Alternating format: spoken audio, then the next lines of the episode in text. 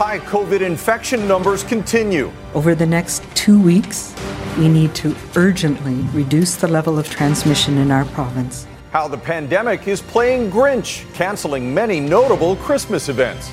Struggling to adapt to new rules. There's been so much confusion around, can we stay open, can we still operate? From art troupes to church groups, the guidelines they say are unfair. And another gaming console theft, this one caught on camera. How the seller fought back. You're watching Global B C. This is Global News Hour at six. Good evening and thanks for joining us. A warning from provincial health officials today as British Columbians learn to adapt to the new rules aimed at bending the COVID nineteen curve back down in our province. Doctor Henry's advice to all of us, don't look for loopholes. Three days of COVID nineteen numbers show we have a long way to go and more restrictions could be coming. Here are the latest COVID nineteen uh, infections covering three counting periods. B C has one thousand nine hundred thirty-three new cases, bringing our total to twenty-seven thousand four hundred seven. Sadly, we've had seventeen more deaths, which means we've now lost three hundred forty-eight people to the virus. two hundred seventy-seven people are in hospital. That's up fifty. fifty-nine of those patients are in the I C U. Just over nineteen thousand people are considered recovered, leaving us with seven thousand three hundred sixty active cases and ten thousand two hundred in self-isolation. As always, we'll bring in Keith Baldry for a closer look at some of the numbers, Keith, and how they break down regionally this time, too. Yes, almost two thousand cases. It is worth looking at a breakdown regionally because it does tell a story. Among other things, it's back, the Fraser Health Authority, back being the dominant area for cases, but also the virus is starting to spread in significant numbers all through B C. Here are the numbers in the breakdown in terms of those nineteen thirty-three cases. Again, Fraser Health, one thousand three hundred four, that's sixty-seven percent of the cases. Vancouver Coastal at twenty-one percent. Uh, Interior with one hundred four cases, that's starting to be a higher number. Northern Health, where there's a lot of people in hospital at sixty-one, and Vancouver Island, where we really haven't had COVID in any great numbers until about three weeks ago. And as again, I showed a graphic, I think, on Friday night, the Vancouver Island has been up three hundred percent in the last ten days going into the weekend. And you mentioned about don't look for loopholes right now. Doctor Bonnie Henry addressing that point today. Now is not the time to find out how to do things and get around things. Now is the time to stand down for at least two weeks and hopefully drive this virus down in numbers. Here's Doctor Henry. Instead of thinking, how can I find my way around this? Think about your way to stop the spread. What can I do today to make a difference? And remember that we all need to show compassion and understanding and do our part to get through this leg of the race. So some good advice there from Doctor Henry. Now, a word on the change in schedule for the briefings this week is going to be a difference. Uh, usually it's Monday and Thursday. That's not the case this week. There's going to be another briefing from Doctor Bonnie Henry and Health Minister Adrian Dix on Wednesday, and then another one on Friday. More briefings as we're in this extraordinary situation with this public health order in place until at least December seventh. Hoping for that news to get better. All right. Thanks very much, Keith.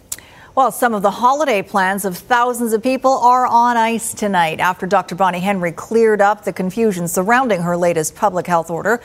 All events, whether they are inside or outside, are suspended until at least December seventh. As Grace Key reports, that could mean a big hit to the bottom line for some charities. It's one of the most popular holiday traditions. Lots of preparations have been put in place to ensure Bright Night's Christmas train at Stanley Park is safe during the pandemic. You show up for your designated time and get on the train and go for a ride, providing it's running. Many Christmas events that were a go are now on hold during the current public health order. But for the B C Professional Firefighters Burn Fund, the event is also the biggest fundraiser of the year, generating up to four hundred twenty-five thousand dollars. We get part of the train revenue, too, uh, when it's fully operational. So it's it's quite high, actually, and, and to take that out of the um, out of the equation, um, it's it's a big hit to the burn fund. P and E Winter Lights takes place after the public health order, but if the order is extended again, it may also be shut down. The event is one hundred percent contactless, and participants never even get out of the car during the two-kilometer route. We believe that that is an important differentiator, and that that we hope that'll be considered. Again, we haven't had an official response, so we'll wait until the time that we do get that to make decisions. Provincial Health Officer Doctor Bonnie Henry saying the order doesn't discriminate between indoor and outdoor events, so everything is on pause. I know this has meant delaying the opening of some very um, great and well thought out seasonal events like the holiday train in Stanley Park and the Bouchard Garden Light Display, among many others that had previously been approved across the province.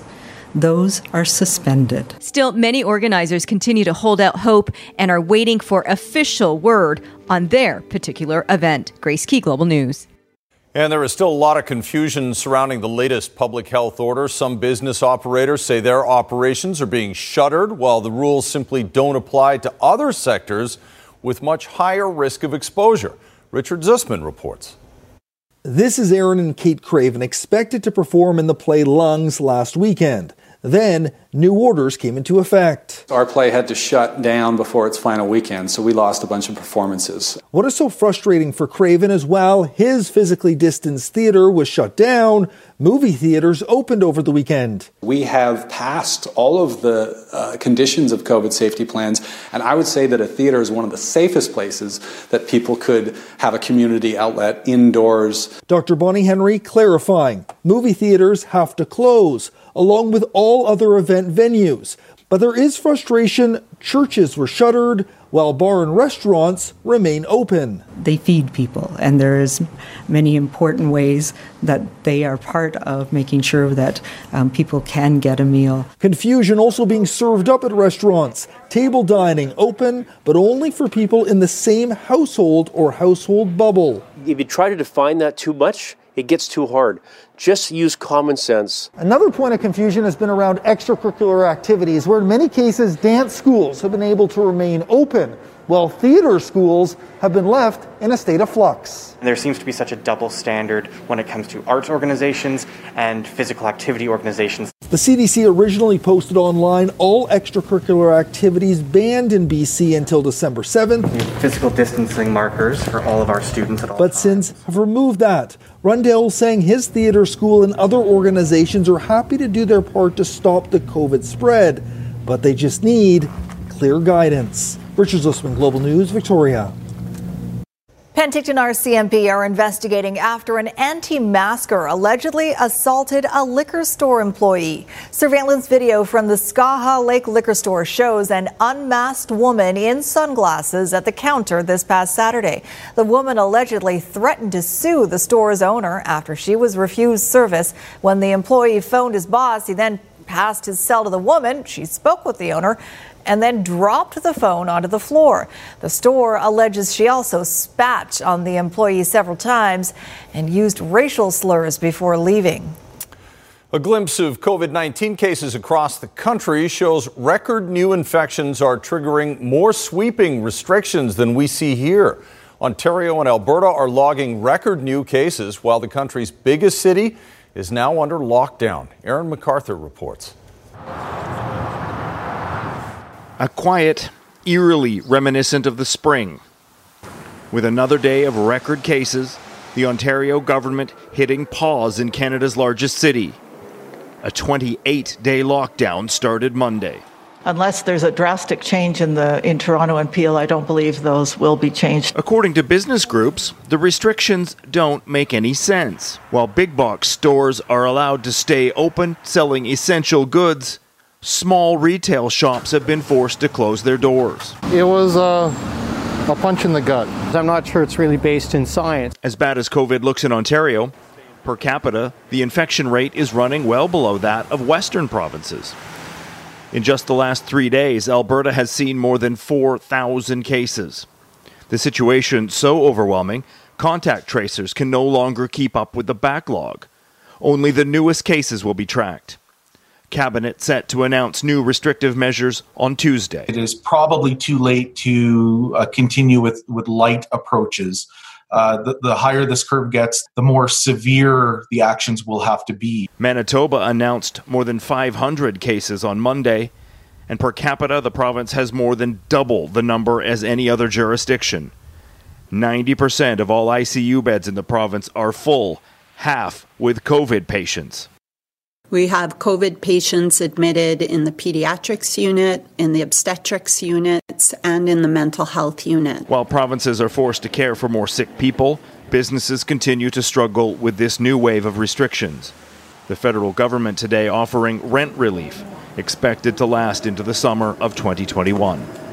Erin MacArthur, Global News.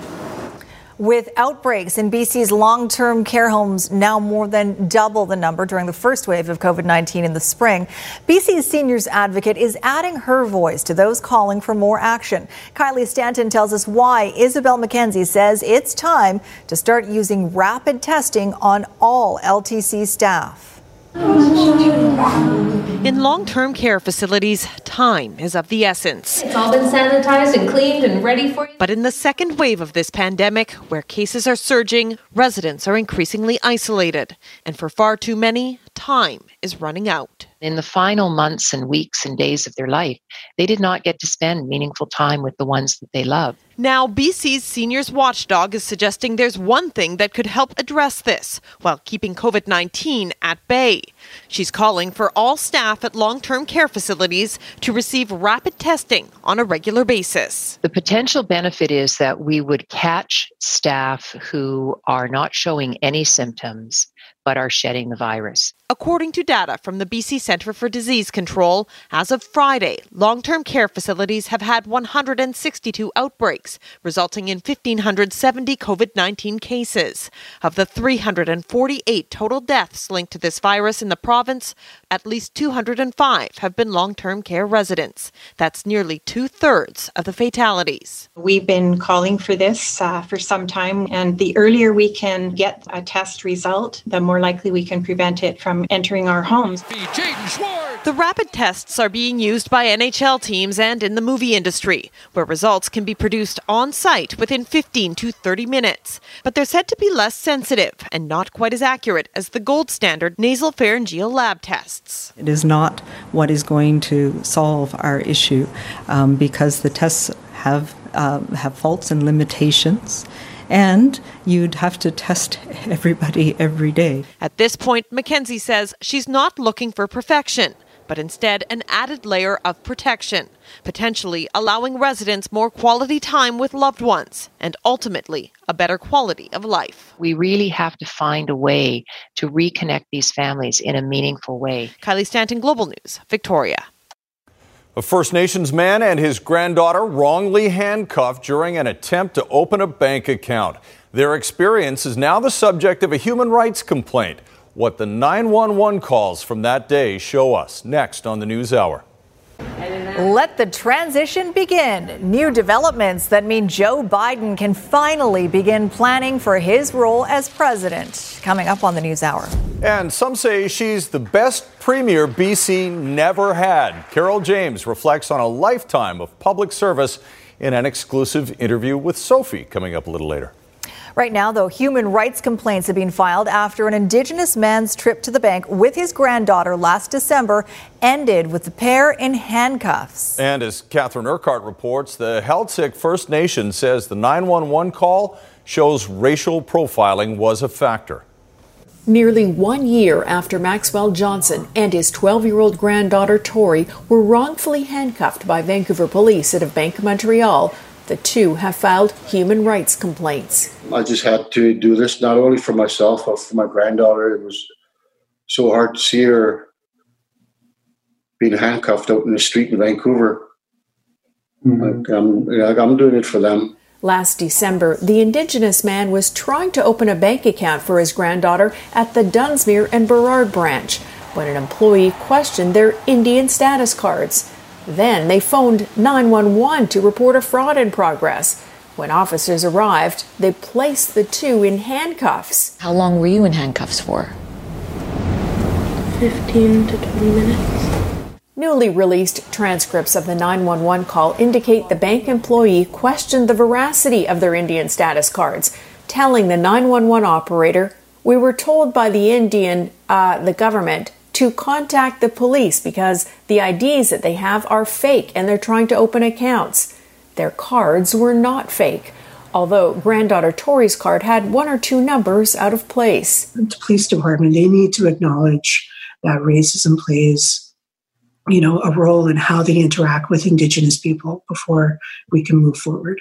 Maxwell Johnson and Tori, both members of the Heiltsuk Nation in Bella Bella, have filed complaints against the V P D and the Bank of Montreal, doing so with both the B C Human Rights Tribunal and the Canadian Human Rights Commission. Racism isn't something we should live with. You know, we're all we're all human beings first. Vancouver police told Global News, "There is a service and policy review underway for this event. It will review the V P D's policy and operations in relation to this incident, how they were applied, and if changes are required." Bank of Montreal says, "We apologized unequivocally and we do so again today. We have established an Indigenous Advisory Council, have introduced organization-wide education for all staff in Canada on Indigenous culture and history." The Office of the Police Complaint Commissioner continues to investigate possible misconduct by the officers involved. Catherine Urquhart, Global News. After serving thirty-seven years behind bars, Philip Tallio is now fighting for his freedom. Back in nineteen eighty-three, Tallio pleaded guilty to second-degree murder in the death of his twenty-two-month-old cousin.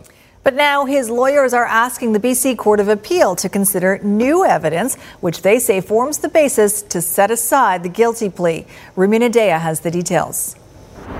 Philip Tallio's lawyers say new D N A evidence reveals the male D N A found on the little girl does not match the accused.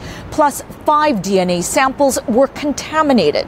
Tallio, now fifty-four, spent thirty-seven years behind bars for a crime he says he did not commit. A miscarriage of justice, say his lawyers. Tallio was seventeen years old when he pleaded guilty to second-degree murder in the death of his twenty-two-month-old cousin, Delavina Mack. According to reports, the little girl had been sexually assaulted in a home in Bella Coola. Defense argues the testimony of two experts reveals Tallio did not have the intellect to understand the gravity of pleading guilty in nineteen eighty-three. Defense says Tallio did not comprehend he was admitting to killing the child. Statements made to psychiatrists were inadmissible, says defense, adding that Tallio's counsel at the time was incompetent. Crown is expected to make submissions later this week. Ramina Dea, Global News. Up next, outdoor enthusiasts barred from backcountry lakes. These large landowners are locking out public places for their own private and entrepreneurial use. The landowner battling in court to keep other users out, and how it impacts access to every body of water in Canada. But first, a guy who wasn't giving up his game console without a fight. The parking lot sale that went sideways. Once again, over this protest in East Vancouver that has the intersection of Hastings and Clark Drive completely blocked. Uh, it's an easy workaround if you're just leaving now. Head over to Powell or even First Avenue instead. From home to car insurance, B C A A's local experts are here for all your insurance needs. Visit B C A A dot com. I'm Trish Jiwison in Global One, hype of a protest in Vancouver. Dashcam video now being shared on social media shows the violent attempted theft of this year's must-have electronic item, a new P S five. It happened on the evening of Friday, November thirteenth. Yes, Friday the thirteenth, in the Brentwood Mall parking lot. Burnaby R C M P say a man had agreed to meet there to sell the game console. When he arrived, he was confronted by a group of three men who bear sprayed him and tried to take the P S five. But the victim, as you can see, fights back, and the suspects fled. If you're buying and selling anything online with anyone you don't know, uh, be as safe as you can. Uh, yeah, obviously, this uh, seems to be something that's happening right now uh, with these consoles. The new PlayStation and Xbox consoles both retail for around six hundred dollars, and they are sold out in many stores, leading to a big demand and high prices for online resellers. A long-standing David versus Goliath battle in B C's interior has landed in the Court of Appeal. For years, the Douglas Lake Cattle Company near Merritt has blocked the road to two public lakes. Local anglers won the right for access once, but they are fighting the private landowner again and the province. Ted Chernecki has more on what's at stake and how much the dispute is costing taxpayers. Yes! There was so much jubilation from the public when the B C Supreme Court ruled in favor of the Nicola Valley Fish and Game Club and against the Douglas Lake Cattle Company. At issue was the giant cattle ranch's decision to lock out access on a public road leading to public lakes surrounded by private land owned by the ranch. Two years later, the ranch and the province are appealing that ruling. The federal government, the Department of Federal Fisheries, controls all water in Canada, and the provincial government is trying to say that the Provincial Trespass Acts takes precedence over the federal government. The West Coast Environmental Law Organization has supported the Fish and Game Club financially, arguing that access to fresh water is a constitutional right for all Canadians, and banning the public can be dangerous for the environment. If you don't see what's out there, you can't get onto it. How can you be expected to care about it? And I think from our perspective, that caring about the environment is crucial. What it is, is the rich landowners, they want to take the good ecosystems. So they're after anything that uh, produces large fish. So that, that could be like thousands of lakes in British Columbia. In the twenty eighteen ruling, the Honourable Justice Groves was especially critical of the B C government because it knew the locked gates were illegal since nineteen ninety-six. Greater criticism may be levelled at the province for its absolute lack of action in maintaining their property and enforcing the public good against a determined and bullying corporate entity. And Erica Stahl, then with the Environment Dispute Resolution Fund, wrote, the company obstructed a road for over twenty years and was treated with kid gloves by the province and the R C M P. We reached out, unsuccessfully, to the Douglas Lake Cattle Company for comment. In the twenty eighteen ruling, the Supreme Court ordered that costs be shared by the province and the ranch. The legal cost for this case is well over a million dollars and counting. Ted Chernecki, Global News. Up ahead, a new interim leader for the B C Liberals, and Carol James wraps up her groundbreaking career in politics. This is the office. A farewell tour from a legend who spent a lifetime in public service. And in health matters, a puzzling side effect of covid nineteen experts are just learning about.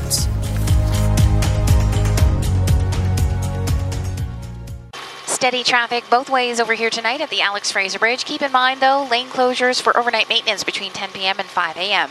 Kermac Collision and Auto Glass have been family-run and locally owned since nineteen seventy-three. For unmatched quality repairs and exceptional service, choose Kermac. For location information, visit kermac dot com. I'm Trish Jiwison in Global One at the Alex Fraser Bridge. Breaking news late today from south of the border. While Donald Trump is still refusing to deliver a concession speech, it looks like the transition to a Joe Biden administration is going ahead. The head of the General Services Administration, who had been holding up the transition, has now sent Biden a letter saying she's ready to begin the formal process. That comes just hours after the four-member elections board in Michigan voted to certify that Biden had indeed won that state, effectively giving him the state's sixteen electoral votes.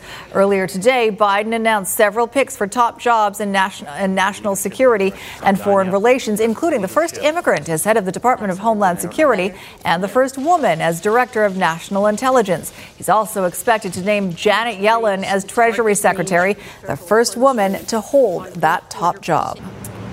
Six-term M L A Shirley Bond has been chosen as interim B C Liberal leader, replacing the outgoing Andrew Wilkinson. Bond was selected to take over the reins in a vote by the Liberals' twenty-eight caucus members. Over the weekend, Wilkinson took to social media to announce he was stepping down after his party was soundly defeated in the October election.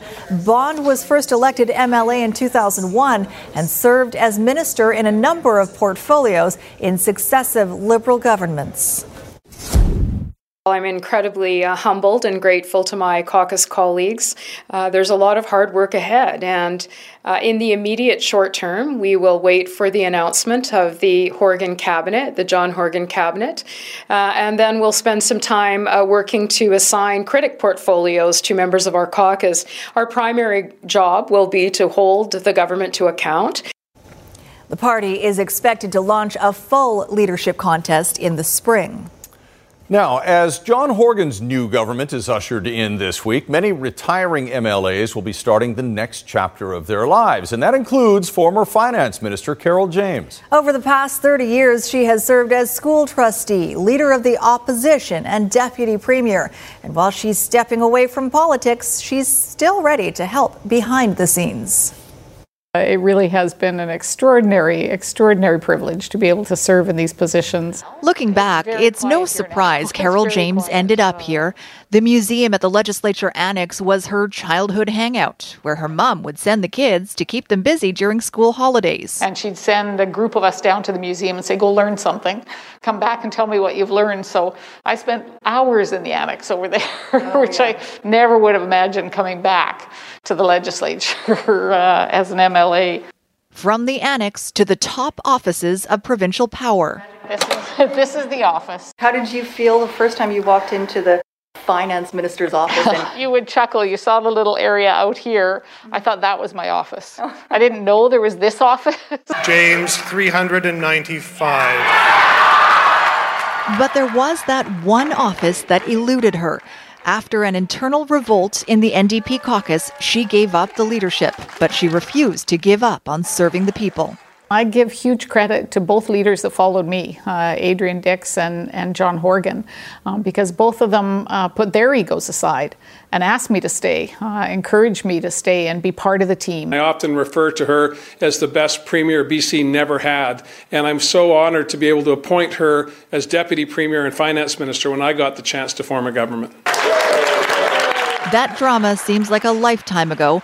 Today, respect for James crosses the political spectrum. She's universally admired and appreciated, especially by women. There were a few times when we've sat across the table from each other and exchanged looks where we knew exactly what the other person was thinking and why we were thinking it. And I enjoyed those moments that there was an ally at the table. B C remains an economic leader. In her decades of public service, what's her proudest accomplishment? The day John Horgan announced that we were going to give free tuition for uh, former youth in care. And I've been a foster parent for twenty years. Uh, and so to see that connection of my life's work that I'd done and my family, because many of our foster kids are part of our family, um, to see that connected to the work that will benefit everybody in this province. Her family will get more of her time now that she's stepping away from public office, and she plans to try out boxing, part of her fight against the Parkinson's diagnosis she revealed last March. But she won't disappear entirely. I'm looking for a few problems to solve. Uh, I don't want to do it in a full-time way, but I love problem solving. I love coming in and uh, and taking on big challenges and then being able to walk away and let someone else take on the, the rest of the work. Clearly a lot of fight left in Carol James. Well, in Health Matters tonight, encouraging new developments in the race to find a covid nineteen vaccine. Oxford University and AstraZeneca have released interim results of their vaccine. A large-scale trial shows it stops about seventy-five percent of people from developing COVID symptoms, but with some slight tweaks, there's evidence it can be up to ninety percent effective in some cases. First of all, uh, it's a vaccine that can be stored at fridge temperature for longer periods. It's a vaccine that has high effectiveness in one of the dosage regimes that have been tried out. Uh, fifty thousand volunteers, I was just checking my notes, have been involved in developing it. And according to the reports we've, re- we've seen, there aren't major safety challenges. Two other drug makers, Pfizer and Moderna, reported preliminary results last week showing their vaccine candidates to be almost ninety-five percent effective.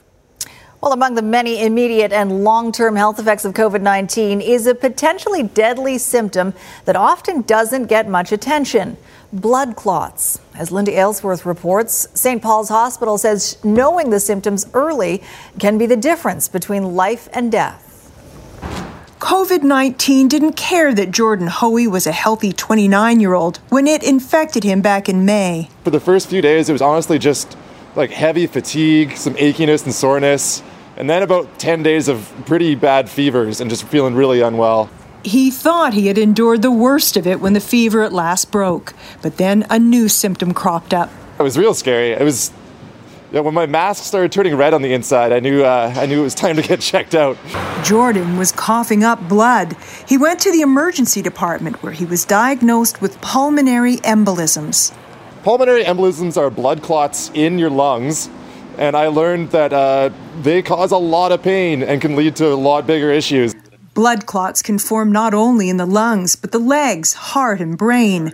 Clot symptoms can include chest pain. We do notice that there is a, a larger a number of blood clots noticed with patients who have had COVID. Exactly how that comes about is still under investigation. Other symptoms can include lightheadedness, out of breath, tenderness in leg, swelling in leg. Blood clots can be deadly, so seeking medical attention immediately is paramount, but not everyone does. We are noticing uh, some level of hesitancy, for example, to seek medical attention. Those symptoms are one of blood clot. We definitely want them to, to present themselves and be assessed. Even before the pandemic, one in four Canadians died of blood clots. With the numbers on the rise, Saint Paul's Thrombosis Clinic is holding an information session on Zoom this Thursday. That the information is going to save lives, so we highly encourage the public to attend and learn about blood clots. As for Jordan, who still struggles with fatigue six months later. I want people to take this a lot more seriously, people, especially people in my, around my age group. I know everyone's getting pretty tired of COVID, but it's... Uh, It's a very real thing, and it is not just a flu. Linda Aylesworth, Global News. Still ahead, a future Canadian country music star discovered on TikTok. All the labels were just like, who are you? Why don't we know who you are? What Robyn Ottolini thinks of her newfound fame. And in sports, Chasing Claypool, the Canadian wide receiver playing a pivotal role in the Pittsburgh Steelers' unbeaten streak. Watch the Global News in nine eighty C K N W Leadership Series every Saturday and Sunday in partnership with FortisBC Energy at Work. Call it the Grinch bylaw. A nightly dimming of Christmas cheer is the subject of a motion before North Vancouver District Council tonight. The motion would require homeowners to turn off their Christmas lights by eleven p.m. every night. Now, the proposed new rules also give police and bylaw officers the powers of inspection and enforcement. The mayor says the new bylaw would only target large-scale light displays, you know, like the Griswolds, not simple strings of Christmas lights. But one D N V councillor is calling the whole plan ridiculous. We've only had three complaints over the past five years about Christmas lights. And so I don't really think this is an item where council needs to spend our time. We've got important issues. We've got a childcare strategy that's coming up tonight. We've got housing and transportation. We've got our response to the COVID pandemic. These are where council should be spending our time, and those are the issues we should be focusing on. And according to B C Hydro, keeping six strings of L E D Christmas lights on for six hours a day for the entire month of December will add about twenty-eight cents to your power bill. Switch to L E D. They're better. Christmas cheer. We need right? something to keep, That's right. to light up our lives these days. Why turn off anything that provides joy to people, right? Right now, yeah, that's for sure. All right, uh, meteorologist Christy Gordon joins us now from the North Shore with a word on weather. And I don't know if we'll have any bright spots in the forecast uh, in the short term, Christy. Well, we do, but not tomorrow, that's for sure. Tomorrow's going to be a stormy one, everyone. Pull out your gumboots and your rain jackets and certainly make sure the kids are dressed appropriately tomorrow. Let's talk about snow, though, first, because we have a snowfall warning for Pine Pass. twenty centimeters expected overnight and through the morning hours tomorrow. The other routes, not very much, but still wintry conditions. And when we look, if we push it forward and look at the snow forecast, we also have that uh, snowfall expected near Stewart. Significant amounts expected overnight. There is a warning in place for that region. Meanwhile, southern regions, not a lot, but certainly some snow overnight before it changes over to rain through the morning hours tomorrow. I want to note, though, with the system that's driving down the coast for our region, just showers in the morning, but that will change over to periods of rain, heavy at times through the latter part of the day, and we're also expecting gusty conditions. So the commute home from work tomorrow will be a slow one, and we're expecting significant snow on all of the coast mountains, especially up towards Whistler and east of Hope. So be very careful if you're uh, doing any backcountry skiing tomorrow. Tomorrow's not a good day, that's for sure. There you go. There's your forecast for southern B C. Snow changing to rain, whereas the south coast will see periods of rain. But again, the heaviest parts will be in the afternoon tomorrow. Gusty conditions near the water at gusts up to about seventy kilometers an hour. For your Wednesday, though, that's the dry, bright spot. We do have showers in the forecast from the morning, but we should see some breaks of blue sky in the afternoon. And here's your weather window for tonight, your Centra Windows weather window from Edward uh, in Prince George. He said the sun was going down. There was this cool mist, and he had to t- capture this shot. Thanks, Edward, for sharing that with us. Beautiful shot. All right, Squires here now. Everyone's a Pittsburgh fan suddenly out in Abbotsford. Well, since uh, since day one of the season, Chase Claypool of Abbotsford was confident heading into his first N F L season with Pittsburgh, but even he's surprised at ten touchdowns in ten games. Definitely the, thought the transition would have been a, a little bit longer. For sure. His learning curve is kind of on the same trajectory as SpaceX, and it's helped the Steelers stay unbeaten this season. Also coming up later, the Canadian TikTok treasure who just punched her ticket to Nashville.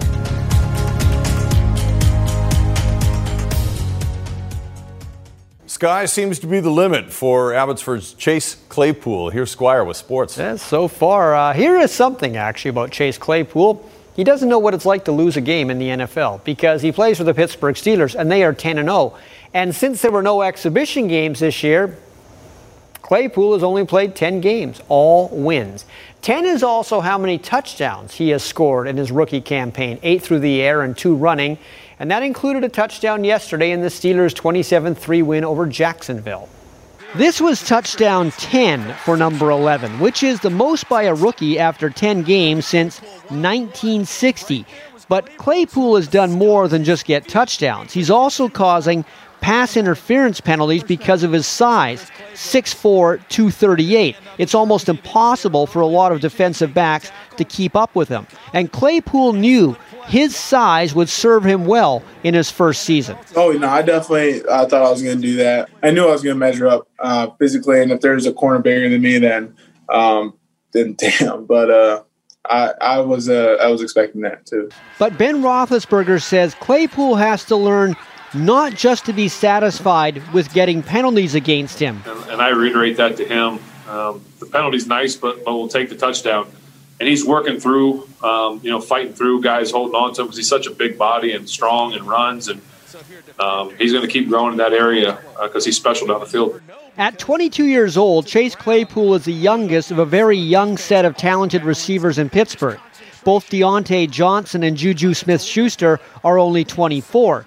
Tight end Eric Ebron is positively ancient at twenty-seven years old, which maybe gives him the wisdom to know that this crew's future is extremely bright. We have so many talented young receivers, and I keep saying every day, like, when these dudes get older and they understand the, the more intricacies and the more nuances to the route running and things like that, I, this room's going to be crazy. I mean, they might not all be here because they all special, but they're going to be crazy athletes.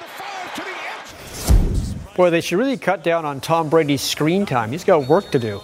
It's game time. Buccaneers and Rams. Robert Woods is open. Is he ever? Touchdown, seven nothing for the Rams. Now watch Mike Evans here. He gets this pass from Tom Brady. Talk about not being denied. One guy's on him. Two guys are on him. No, he won't go down until he crosses the goal line to tie it. seven seven early in the second quarter, seventeen fourteen Rams at halftime. Well, the B C Hockey League wanted to start their new season in early December, December second. But that plan, like so many other plans in this process, has been put on hold until mm, possibly December eighth, maybe later. Um, it's obvious December eighth or any date really is tentative, which means the league and other leagues around this province have to be as flexible as Play-Doh. Benson. Looking cross ice, a good feed, a seeing eye pass, and Briggs Gamble is robbed. A beautiful stop from Aaron Trotter. B C Hockey League teams have been playing exhibition games for the better part of a month now. But with new COVID restrictions in place, the pre and regular seasons are now on hold. We had our regular season starting December second, and it's been put off now till December eighth because the restrictions on travel are till midnight of December seventh. So we have always adhered to the P H O's orders, and we're going to continue to do so. The B C H L has been in constant contact with the provincial health officer when it comes to ensuring a safe playing environment for its teams and players. Visors have been swapped out in favor of full face shields, and well into a month of exhibition action, there's only been one positive COVID case involving a player. So dangerous! Backhand scores! One of our players reported that his girlfriend had uh, a positive test, and he went to the coach and said, "Should I get tested?" The coach said, "You're in isolation right now, and yes, you're getting tested." He did test positive, but every other player on his team tested negative. Every other player on the teams that they had played tested negative. So we think our protocol protocols have worked very well in exhibition season, and it has given us an opportunity to trial them for the regular season. All of the exhibition games have been played in empty rinks. However, that doesn't mean no one is watching. The league's online streaming service has seen triple the amount of people viewing. Come December, even January, the league remains hopeful it'll have a product to showcase. We want the P H O to feel strongly that our kids are in a safe environment, and uh, we're going to try and have a season. And, and every effort has been made to to make sure that it's a safe one. I've said it before, that man invented satellite debris. Oh, is that? that yes, oh, yeah. Chris Hebb. It was his idea. There you go. Thanks, Squire. Let's check in with Jay Durant for a look ahead to Global News at eleven. Jay? Thank you, Soph. Tonight we'll tell you what the District of North Vancouver decides when it comes to its Christmas lights bylaw, plus the next phase for cyclists versus cars in Stanley Park. The Vancouver Park Board meeting tonight to discuss the next steps and whether to keep two lanes open to vehicles despite opposition from some groups. It comes as employees at the Vancouver Tea House say a lack of vehicle traffic in the park may have played a part in an increase in break-ins. Commissioners will also be talking about the bid to consider Vancouver for the twenty thirty Winter Olympics. Those stories and more tonight at eleven. All right, sounds good. Thanks, Jay. All right, coming up, how singing about a Ford F one fifty pickup truck made a country girl from Ontario famous on TikTok. Next.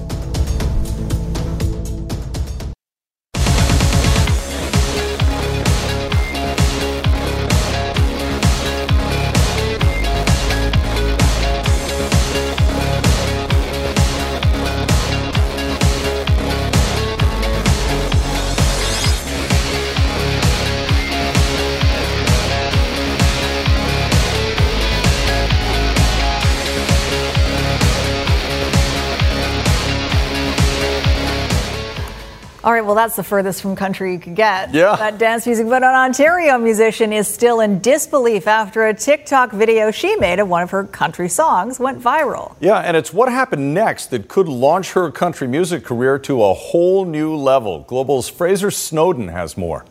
Getting strong, moving on. When twenty-five-year-old Robyn Ottolini posted a sample of her song F one fifty on TikTok, she had no idea it would take off. And then everybody started to use my sound, and it went from like fifteen hundred users using my sound to like thirty-five thousand people using my sound. And it was like pretty surreal because I started getting tagged in a bunch of videos. It went viral on streams like Spotify and other services, but it wasn't just TikTok users paying attention to the Uxbridge country music artist. Yeah, all the labels were just like, "Who are you? Why don't we know who you are?" Then I see an F one fifty. The song about a breakup and the pickup her ex drove ended up sending her on the road to Nashville. They were just like, "Oh wait, no, we like her as a person and an artist, not just the song." So um, that's when all the conversation started, and then I signed with Warner Music Nashville. Normally she'd be meeting with label executives by now, but due to covid nineteen, Ottolini is still here, so she still has to pinch herself. When I go to Nashville and meet everybody, I'll be like, "Oh, I signed I signed an American record deal. This makes sense." But right now, no, I have uh, it's not hitting me. Ottolini says music has been her lifelong passion and started writing at just thirteen years old. Her parents, who have supported her the whole way, couldn't be happier. I'm really, really proud. I, I just, I, I guess it's very surreal. With quarantine locking everyone down, music expert Alan Cross says having TikTok is another way talent can be found. This is a good way to to uh, search for new talents and maybe find somebody that you can develop in time for when all the vaccines come online. Cross says he expects a lot of quarantunes to come out in the near future. We're probably going to end up with more music than we know what to deal with because everybody has been locked down with nothing to do. I'll try that chorus again. No. Why don't we hit that chorus again? Now Robyn and her team are working in overdrive as they get ready to launch a new music video and begin her Nashville journey. Fraser Snowden, Global News. Quarantunes. I like that phrase. Very clever. It's a good name for an album. Yeah. Like uh, Looney Tunes, but quarantunes. All right, uh, final word on the weather from Christy.